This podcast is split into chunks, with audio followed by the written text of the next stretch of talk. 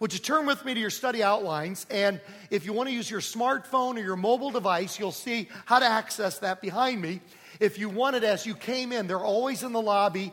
There are paper copies of our um, study outlines. So you can always use the paper copy, or behind me, you can see how to access uh, either the smartphone or the mobile device. So if anybody needs a paper copy, raise your hand, and somebody will go back there. Lisa's going to go back there and grab you a paper copy. And you know, that breaks her heart because she always, she's the tree saver uh, among us, okay? So she and Tamiko always want to save the trees by going online, and I'm the tree destroyer, so I'm the one that always likes my old fashioned uh, paper outlines there. We've been doing a series called The Other Six Days, in which we talk, we look about how does God view our work? How can we uh, do our work the other six days? You know, we always talk about what happens on the day when we worship God and study His Word and what we're supposed to do after hours from our work when we uh, serve other people or serve God. But we don't talk about how we can glorify God in our work. And so this series is called The Other Six Days How We Can Glorify God in the Way We Do Our Work.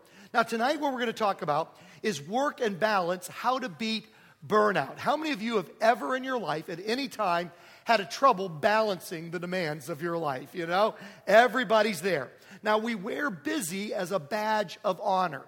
And sometimes we catch ourselves, I know I catch myself, being busy for busy's sake rather than doing the thing that I'm actually uh, meant to do. And sometimes my frantic busyness is of my own making rather than something that God's asking me. Somehow I feel like God wants me to be busy all the time, and instead He wants me to do a few things well, but to get off the treadmill uh, of uh, always being busy and frantic all the time. And a major theme of tonight is that if you get, if you spend some time alone with God, praying over your schedule, and, and, and Pastor Lisa is going to lead us in doing this at the end of our time, and spend time alone with God, it's amazing how He will show you what really needs to be done and what doesn't need to be done. I mean, I'm, I'm telling you, this is such a practically helpful thing. I have been amazed at how sometimes I'll think, Lord, there's just not, there's so much to be done this today. There's so much to be done this week. I can't possibly get it done. But if I pause before I go into my day and pray over my schedule and say, Lord, is there anything here that I'm looking at wrongly? Is there, is there something you want to show me? It is actually supernatural how all of a sudden my schedule will rearrange with God's help before my eyes, and I will see what I no longer need to do and what is instead the most important thing to do, rather than just being busy for busy's sake. I remember when I was a kid, I was 10 years old, and I went to a real wilderness camp up near the Canadian uh, border in the Adirondack Mountains in upstate New York. And it's a vast uh, wilderness area. Nobody thinks of New York as having a big wilderness area, but it's the biggest wilderness area east of the Mississippi is the Adirondack Mountains. So I was a 10 year old. We, we go on this camping trip in the middle of nowhere. And my counselors had a compass that the needle stuck and didn't go to magnetic north. It, did, it, was, it was a sticky, it had a sticky needle on the compass. So we end up completely lost hiking up the wrong mountain. We ended up on the very wrong mountain to where we were supposed to be. And I just think that's such a great analogy of our lives many times. If we don't take the time to ask God, what is it you really want us to do in our lives, we can spend our lives running just like that person there and find that we've climbed the right, wrong mountain rather than the one that God wants us to climb. Uh, being busy for busy's sake. Now, God will help us with that temptation. That is one of the temptations of modern life. He says, No test or temptation that comes your way is beyond the course of what others have had to face. All you need to remember is that God will never let you down. He'll never let you be pushed past your limit. He will always be there to help you come through it. So the Bible promises that if you are struggling with busyness and balance in your life, the Bible says if you will ask God for help, He will help you to figure out what really needs to be done by the time your life is over and what does not need to be done. Get off the treadmill, climb the right mountain, and make sure that our efforts are going in the right direction. Now, Lisa's going to come up. Balance is important to God. Thanks, Glenn. Hey, so um, what do you do when you get stressed? Anyone? Eat. Yeah? Eat. Eat. Are we a unified crowd? We all eat. and here's what's wrong with our country. Okay, watch TV. Okay. All right, so here we go. I gotta, I gotta kind of get warmed up here. Okay, someone taught me how to juggle when I was in high school. Not very well, obviously. But um, I learned how to juggle when I was in high school. And when I went to college, um, you know, when you're in college and you think the world's going to end because you got three finals, and, you know, that's as stressed as you think you could ever be a college student. And so I would juggle. I would go down the halls and I would, like, practice whatever it was that I had to, like, you know, resuscitate for my professors the next day. And so this became one of my coping mes- mechanisms that I would use. I haven't done it for years. I just started thinking about balance and how we balance um, our lives perfect imagery of her life. it is, it is. Oh, except like I need like 25 balls. Yeah, I tried, but th- I'm bad at three. I can't do anything more than that. So, um, but I started thinking about this idea of juggling, and there's a couple of things when you juggle. Um, often, when you're learning how, your temptation is to want to watch the ball that's caught in your hand because we're so used to using our hands to do stuff. But if you're watching me, where's my eyes? On the one on, in the air, right? You got to keep your eye on what's going on in the air. So this isn't a perfect metaphor because it eventually breaks down because you got to be able to catch and throw at the same time. So it really is a catch and release process. But the whole idea of our lives is that we've got a lot of balls in the air, right? Can anyone amen that? A lot of balls in the air. And I am right there with you. I um, love my job, but I am a self-proclaimed workaholic. Um, my husband will tell me, uh, or will tell you that I I work too much, and so I really have um, my own personal struggle with this idea of work and balance and, and how you figure out doing that, how you balance family and work and all the fun things in your lives and friends. Um, it, it's hard to balance that. And so it has been so fun for me as um, Pastor Glenn and I have been working our way through this work series that we've been doing to look at what God says about the idea of balance and that this really is something that is important to God. Balance in our lives is important to God. So there's this wonderful passage in the Old Testament, and I just want to read it to you, and you've probably heard it before. Um, and it, it talks about how there is a time for everything. And I love that this was included in the Bible because it really gives us a sense that there is a time and a season for all the different things in our lives. Um, this is kind of a, a poetic passage, so let it just kind of wash over you like poetry, okay? There is a time for everything and a season for every activity under heaven a time to be born and a time to die, a time to plant and a time to uproot, a time to kill and a time to heal, a time to tear down and a time to build, a time to weep and a time to laugh. There is a time to mourn and a time to dance there's a time to scatter stones and a time to gather them, a time to embrace and a time to refrain from embracing. There's a time to search and a time to give up, a time to keep and a time to throw away, a time to tear and a time to mend, a time to be silent and a time to speak, a time to love and a time to hate. There is a time for war and a time for peace. Don't you find it fascinating that God would kind of lay this out for us in Scripture that there is a time or a season for all these different activities?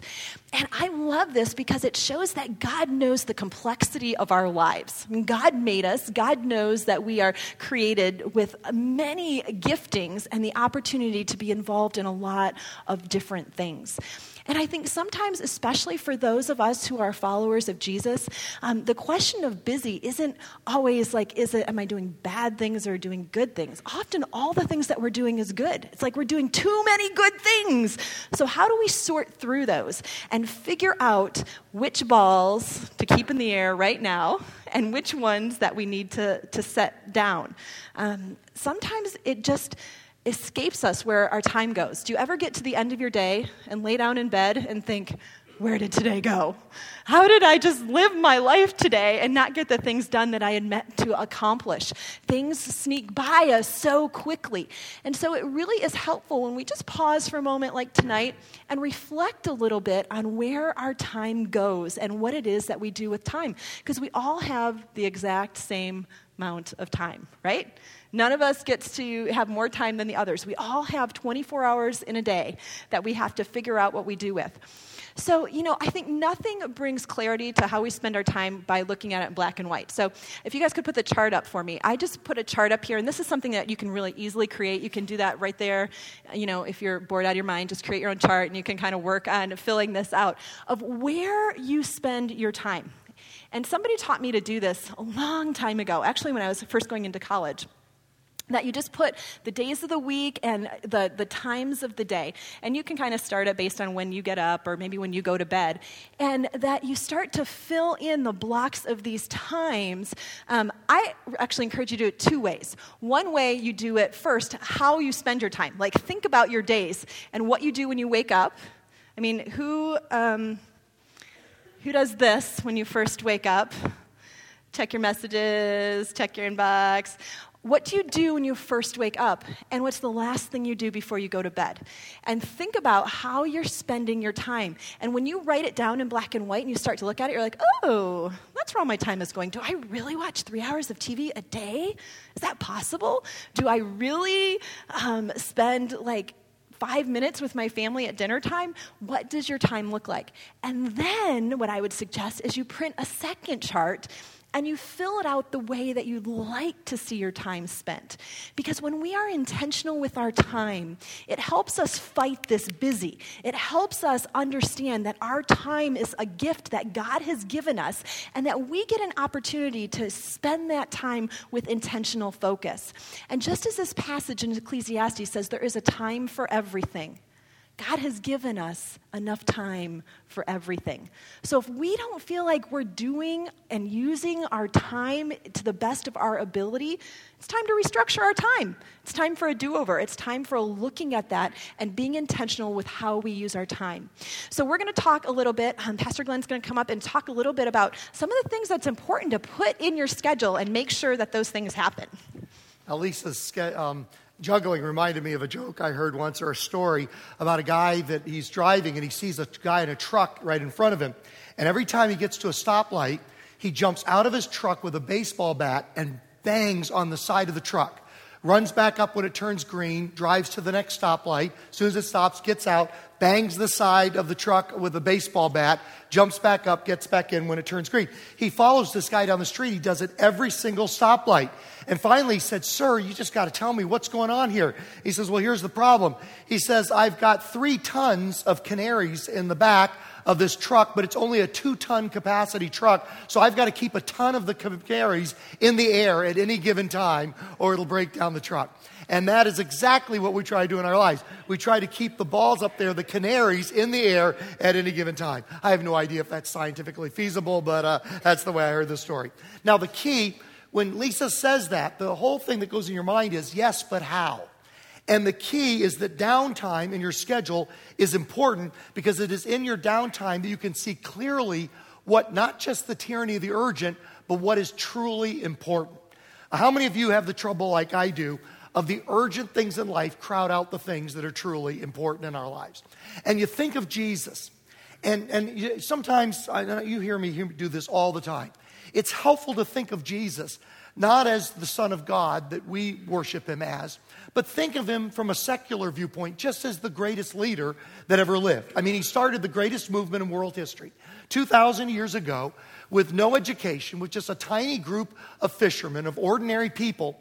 He only had a ministry of three years, about a thousand days, and yet he literally changed the course of human history. Biggest movement ever in world history. One out of three people on planet Earth in some way follow him today. Two out of three on planet Earth in some ways honor him. It's just staggering what you think that he did. And how did he do that in a thousand days? He launched a movement that billions follow in every nook and cranny of the world 2,000 years later. He must have been so frantic. He must have just been running like that guy in the video, like crazy all the time. And yet, when you read the gospel accounts of Jesus, He's always got this steady pace. It's just, it's remarkable that, I mean, if I had to do that in three years, I'd be going crazy. And he's just got this beautiful pace through his three years in which he launches this incredible movement. Okay? Well, here's the key the apostles gathered around Jesus and reported to him all that they had done and taught. Then, because so many people were coming and going, that they did not even have a chance to eat. I mean, people, I mean, he was a miracle worker. So people were just crowding him all the time, and they were so busy, they didn't even have a chance to eat. I never get that busy. Okay, I'm just to tell you. Carl, you know, I'm so sorry, I'm picking on Carl today. I have heard Carl, Lisa tells me, that you get so busy you forget to eat. I have never forgotten a meal in my life. I, I, uh, how many of you are like me, you know? And how many of you are like Carl? You actually get so busy you forget to eat. Yeah, that's, that's amazing. I, I've never missed a meal in my life, and you can tell. So he, they were so busy they didn't even have a chance to eat. He said to them, Come with me by yourselves to a quiet place and get some rest. So they went away by themselves in a boat to a solitary place. This is the key. Jesus is always pulling away, getting alone with his Father, getting his directions. Uh, and I, I, just, you know, what does that conversation look like? Well, it looks like uh, the Father saying, This is what you don't do, and this is what you do. And you'll often see Jesus making these strategic decisions where he's like, Nope, not going to go over and preach there. I'm going to go over here. And he just, he, he listened to the Father. He got alone enough that he was listening enough that he knew. And there's that place where it says that Jesus, when he's 12 years old, he's in the, in the father's house. You know, he says, I must be about my father's business. His parents find him in the temple, and he says, um, I've got to be about it. And then when he gets to the end of his life, he's hanging on the cross, and he says, What? It is finished. That's because he knew what he was supposed to do at the age of 12. He simply did it without any other things crowding in, and then he was able to say, It is finished. Uh, first of all, be proactive about scheduling time with the truly important things family, friends, and activities. Nobody on their deathbed ever said, I wish I'd spent an hour more at work. They, they, they, nobody ever says that. Nurses that work with people on their deathbed, they say, they always say, I wish I'd worked less and spent more time with the truly important um, people within my life. Build a rest routine into the pattern of your life. Now, this is something we're going to talk about in a couple of weeks, just to give you, let you know where we're going. Next Sunday night, Dr. Paul Kaak is going to be back with us. And by the way, if you haven't heard him, unbelievable. I sit here and it's like trying to drink out of a fire hose. I mean, it's just like incredible. And just like, you know, like a dog trying to get it out of a hose. He's just this fire hose of stuff. And he's going to be back with us. He's a professor at Azusa Pacific. He's an expert in this area. Absolutely spectacular. That's next Sunday night.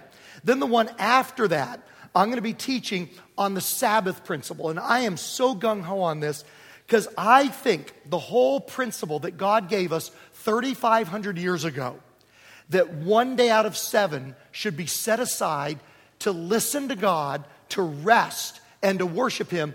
Contemporary research is showing us that the body works at peak efficiency when you work when you take one day out of seven to rest.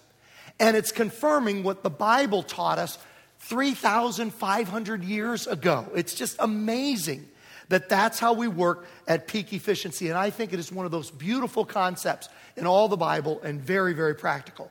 Then spiritual renewal recharges your internal engine. You need to do that weekly with the what's called the Sabbath principle, which means the one day out of seven that they worshiped on Saturday, we tend to worship on Sunday. It really doesn't matter if you're a nurse or a, uh, uh, you know, in medical field or, or you're um, in police work or law enforcement, you need to pick another day, okay? If you're a pastor, I pick Monday, okay? But you take that one day out of seven, doesn't matter which day, but the principle is one day out of seven to worship God and to have downtime.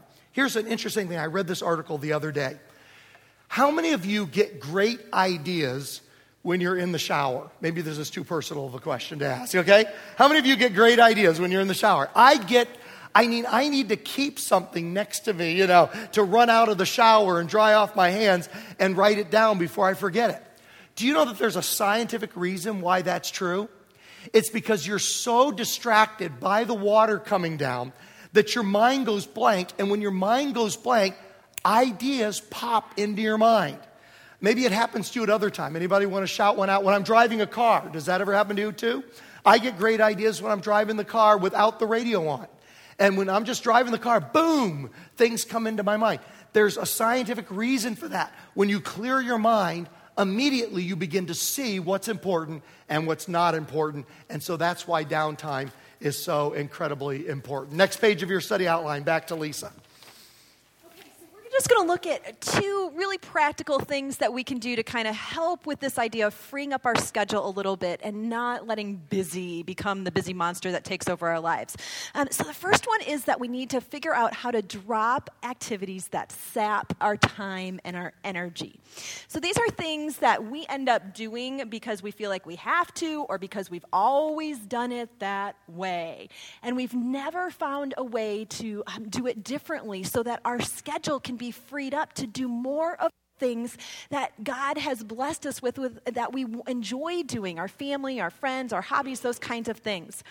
So let's look at this uh, scripture in Romans 13 11 and 12. It says this But make sure that you don't get so absorbed and exhausted in taking care of all your day by day obligations that you lose track of the time and doze off, oblivious to God. The night is about over, dawn is about to break. Be up and awake to what God is doing. God is putting the finishing touches on the salvation work He began when we first believed. So, this scripture is so cool because it really talks about this idea that God knows that we can get exhausted God knows that we can get absorbed in some of the things that we do that, that allows us not to be able to focus on the, the time and the people that are a priority in our life. Um, I want to put this picture up of these Bedouin people. Um, one of the things that my husband Carl and I enjoy doing is taking groups of people over to the Holy Land, which is over in Israel. We've taken a number of groups over, and one of the things that we always do with our tour groups is we pass um, these communities of Bedouin people. And Bedouin people, they, they pretty much wander through the desert area. They find a place for their animals to graze, and as soon as they've found enough nourishment, they pack everything up and they move on to their next location. So they are, in fact, homeless. They, they take their home with them, they, they wander around the desert. And do you know what tour guides tell us? That typically the average Bedouin lives to be over 100 years old.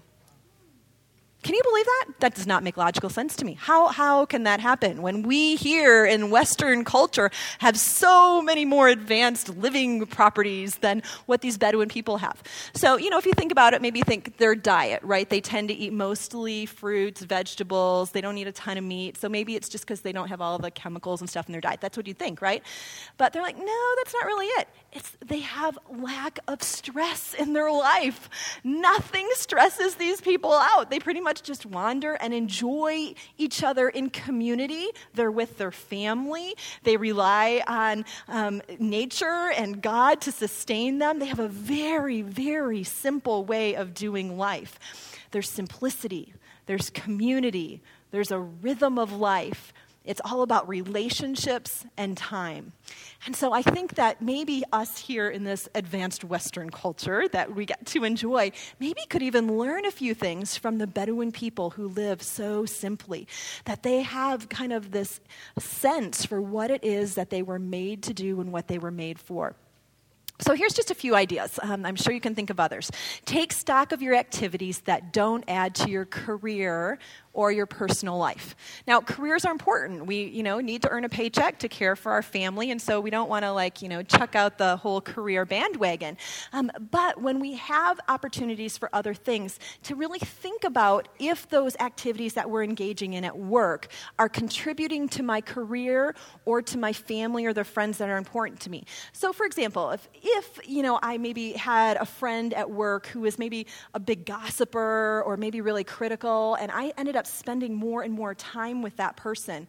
I could see how that would kind of, that's not really building up my career. It's not really building up the relationships that I'm involved in. It's just me kind of getting sidelined into an area of my life that's kind of um, spending time in a way that's not really investing in the things that are important to me. Maybe spending time on your phone a lot, maybe before you go to bed or first thing in the morning. Um, we all probably could think about ways that we could use our phones perhaps a little bit less. Um, maybe just living in clutter. I mean, do you spend time just digging through stuff, looking for something that you need? Um, digging through clutter and disorganization can be ways that we spend time not investing in the things that are important to us. Um, maybe overspending money, overeating, um, maybe information addiction. I mean, who likes to check the sports scores constantly or check CNN and the news constantly? I mean, we all have these little addictions that we feed. Um, so the next one is uh, figuring out ways to limit social media, making personal calls, and checking your bank accounts. Um, you know, I'm so excited when Glenn preaches uh, in a few weeks on, on the Sabbath principle because I think it's so important for us to figure out this routine of when we work, we work with all we've got when we're with our family, we're intentional about building into our family with all we've got. And it just breaks my heart when I see pictures or hear of families that, you know, they're like sitting together. Have you ever gone to like Starbucks and there's a family there and everybody's on their phone and nobody's talking to each other? Doesn't it just break your heart that we have built this culture that almost doesn't even know how to engage and talk with one another? And then at the end of the day, ask yourself who is most important to you? Did you intentionally invest your time there? And I try and, and, think about that at the end of my day. And some days I'm like, oh, man, I did not spend enough time with my kids. Oh, man, I did not spend enough time with my husband. And it just breaks my heart.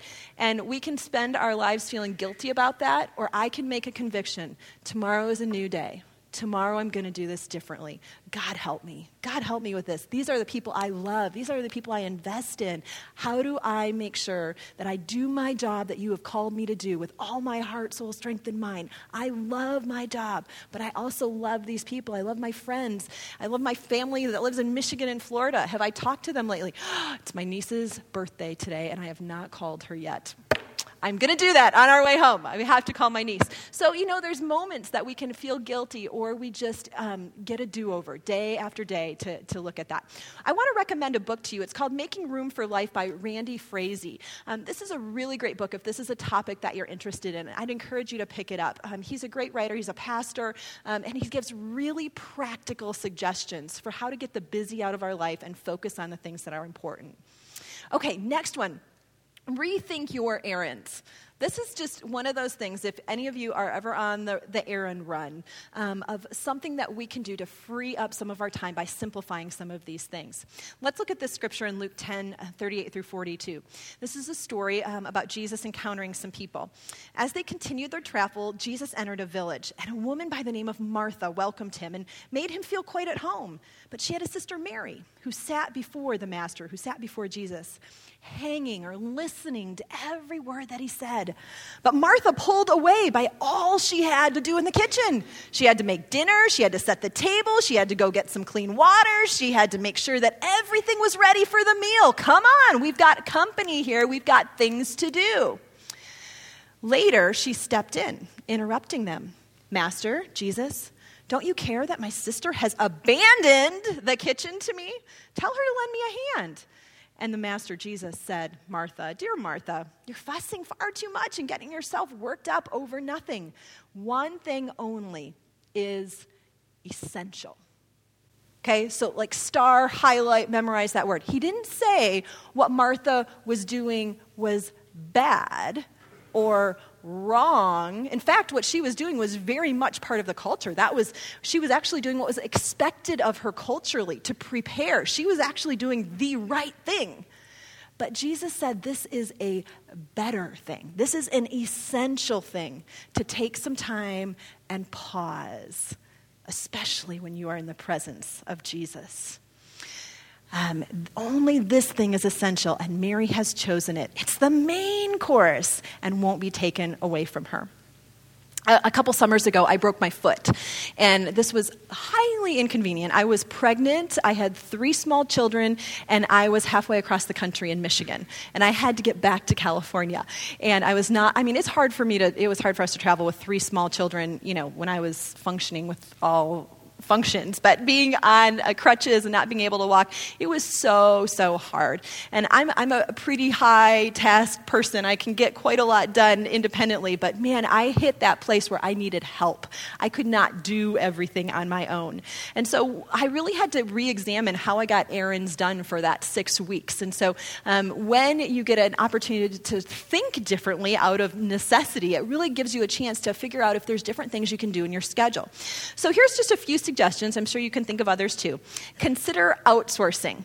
There are things that we do because our parents always did them that way, or our grandparents always did them that way, or our husband or our wife's family have that expectation of us, that maybe we don't have to do that way. Maybe we could do them differently. I had a broken foot, and all of a sudden, this vision popped into my head of the Vons grocery delivery truck. It was a beautiful vision. And so I got online and I tried to figure that out. And do you know they would deliver my f- groceries for free the first time I used them? And then I found out there are coupon codes that I could get groceries delivered for free if I ordered certain things. I'm like, this is genius. How come everybody doesn't use this? The grocery delivery man became one of my favorite human beings on the planet because it saved me so much time and allowed me to do an errand out of necessity that I soon realized could be done um, by outsourcing uh, something that I always had to do myself. Maybe there's a, you know, a neighbor kid that we could pay to mow the lawn or take care of the pool. Um, maybe there's a way that you could go online and get your postage stamps instead of going down to the post office to do that. Um, you know, there's all kinds of things, even when you're on a tight budget, that you can find ways to outsource some of your tasks so that frees up some of your time so you're not so busy doing those things that you can invest in the things that you want to do.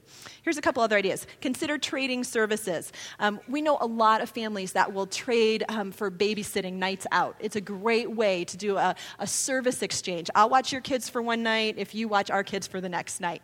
Or um, maybe even trading meals. If you like to cook, maybe you could make a bunch of meals and you could trade that for something else. I've got a friend that cuts hair, and so I love to trade her food for coming over and cutting all my kids' hair. It's a wonderful exchange, saves me time, and we get to talk in my kitchen, which is beautiful. So there's all kinds of ways that you can trade services. Um, and maybe most importantly, to recognize you do not have to do it all. You do not have to do it all. You do not have to keep all of those balls in the air all by yourself. We are a community, and we need to get to know each other enough so that we can take some of that pressure off each other and enjoy um, what God has given each of us the talents to do when we have all of those balls in our air, um, we never really are able to fully engage in, with one another. And that's something I believe God really wants us to do. That maybe there's a few of those balls in the air that we can actually set down. All right, Pastor Glenn's going to talk a little bit about our.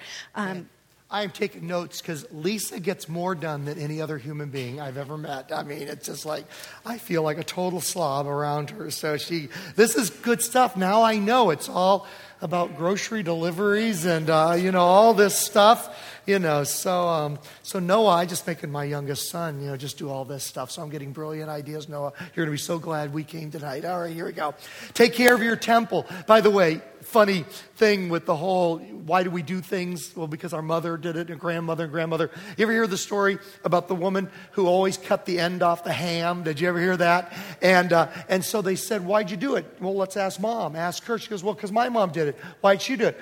I, I, don't know, let's ask grandmother. So they asked the great grandmother, had gone through three generations of cutting the end off the ham. She says, Why'd you cut the end off the ham? She, because that was, the, that was the only size pan that I had. And so I had to, you know, put it in that particular size. So there's a lot of those, like railroad tracks today. Um, you know, the space shuttle's on a railroad track. It's all because of a certain railroad track they did 200 years ago. So it's good to ask the question, why do we always have to keep doing things exactly the same way? And that has to do with taking care of what the Bible says calls our body our temple. Robert Murray M'Cheyne, a great preacher in the 1700s, and he was a young guy, and he was like the best preacher of his time, and he went crazy preaching everywhere, nonstop from dawn till dusk. And finally, at like the age of 30, he lay dying because he literally preached himself to death. He literally worked so hard that he broke his health. And on his deathbed, he, he said these words God gave me a message to share, and I went and killed the horse that delivered it. And he had so abused his body doing the thing God had called him to do, that he died prematurely rather than doing it over a 70 or an 80 year period. Now, isn't that a cheerful story to begin to end our time on? Uh, how do you take care of your temple? Get more done by increasing your energy level. Some of these I'm good at, some of them I'm not. Eating well is my great struggle in life. I love to exercise. And so whenever I try to lose weight, I try to increase exercise, but I never want to decrease what I eat. And my doctor told me the other day, he says, Glenn, you will never be able to out exercise your appetite. and, uh, and I'm like, oh, thanks a lot. But it's so true because I always, I, I mean, I still try to do it because I really enjoy running and exercise. I really love that. I do not love saying no to myself at the dinner table. I'm dreaming of that lasagna that's over there right now. I'm thinking of that lasagna. And when he said that, you will never be able to out exercise your, your, your appetite. And now I realize that I've got to do both and if I want to get my temple in shape. Here's why I love exercise. Do you know that studies show that for every hour you exercise, you gain an hour of life? I'm serious. I mean, theoretically, you can just exercise 24 hours, you'd never die, but, uh, but you know, there's a limit to it. But bottom line is, every, I mean, if you think about it, it, it really, at first it's like, oh, that sounds crazy. No, if you hour and exercise an hour a day, that's a 24th of your life. Uh, that would add three years to your life, wouldn't it? Easily. Exercise an hour a day, easily add three hours to your life. You cannot waste time exercising. Every minute you exercise, you will regain at the end of your life. So it's like, why not do that? Uh, sleep. Um, I remember hearing a speaker one time say, before any major life decision, get 12 hours of sleep. And so, I mean, if ever, I mean, it's a very rare occasion, but sometimes on vacation, uh, I'll, I'll sleep 12 hours straight and I'll jump out of bed and say, I need to make a major decision right now. Find me a big decision to make. But that was a great, brilliant idea. Before any major decision, make sure uh, you are well rested. Lisa, finish us off. All right, well, um, let's just look at this next point. Um, a little relaxation goes a long way. And so um, basically, that means go take a vacation. Everybody go take a vacation. Um, you can see some of the points there. Um, you know, that we can just find little ways to, to, to put rest into our day. Leave office one hour earlier, one day a week. Spend an hour a week doing a hobby. Busy day, still take 10 or 15 minutes to rest and relax with God daily.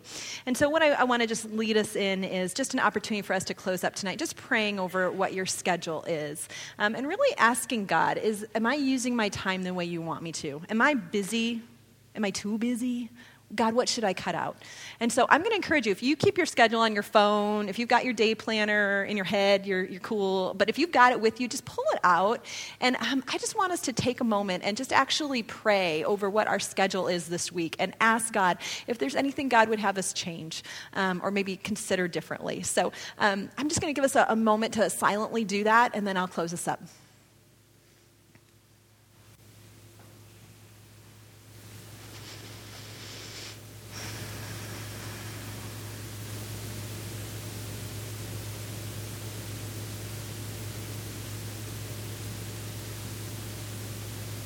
God, I thank you for each person that you've gathered here tonight, Lord. I, I, thank you for the opportunity for us to, to sit and invest in each other's lives and hear your word. And uh, God, I thank you for the opportunity for us to think about this idea of busyness in our life. Um, it's been such a, a, good one for me to think about what I can release and what I can change um, so that um, the hours that you give me, I use effectively, I use them well, I use them for your glory, I use them to invest in the, the people um, that are dear to my heart, Lord. Uh, so, Jesus, I just pray this for each of us that you would really bring to our heart and our mind today, tonight, before we go to bed. Maybe one thing that we can give up in our schedule, maybe one thing that we can change in our schedule, um, maybe one person that we've been neglecting that we can spend a little bit more time with. And Jesus, I thank you that you are a good God and you are a mighty God. So if there's anyone who can help us with all the balls in the air, it's you. And so, God, I, I pray that you will help us to work and do our work well but I pray that you would help us to rest well and play well also, Lord. And help us, God, as we seek that balance. Uh, so we just commit our lives and we commit our schedules to you now in Jesus' name. Amen.